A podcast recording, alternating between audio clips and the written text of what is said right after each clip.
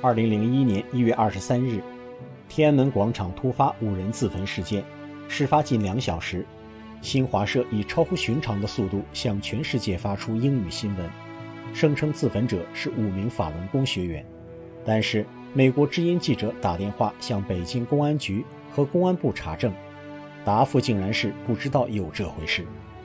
喉舌的宣传口径竟然抢到了公安调查的前面，如此迫不及待，已经暴露了这并非突发事件，而是一场准备充分的阴谋。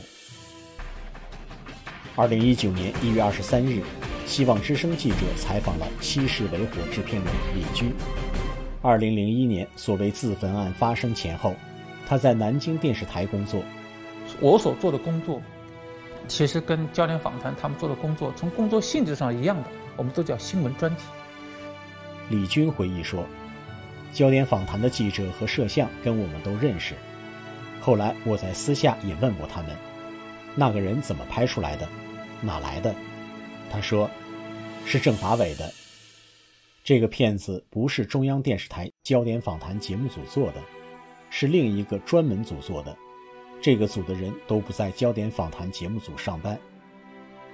作为专业的电视人，李军当年第一眼看到焦点访谈关于自焚的报道，就知道是假的。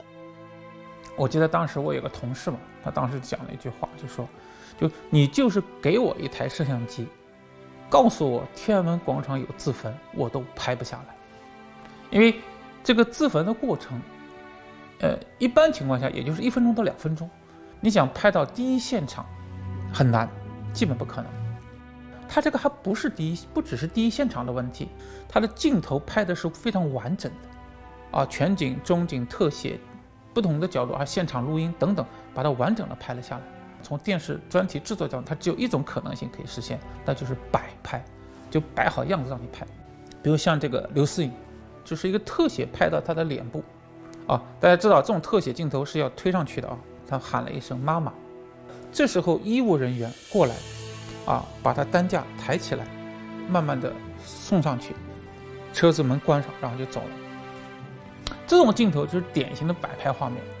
再比如说像这个王劲东，王劲东当时坐在那的时候，后面有个警察 拎了一个灭火塔。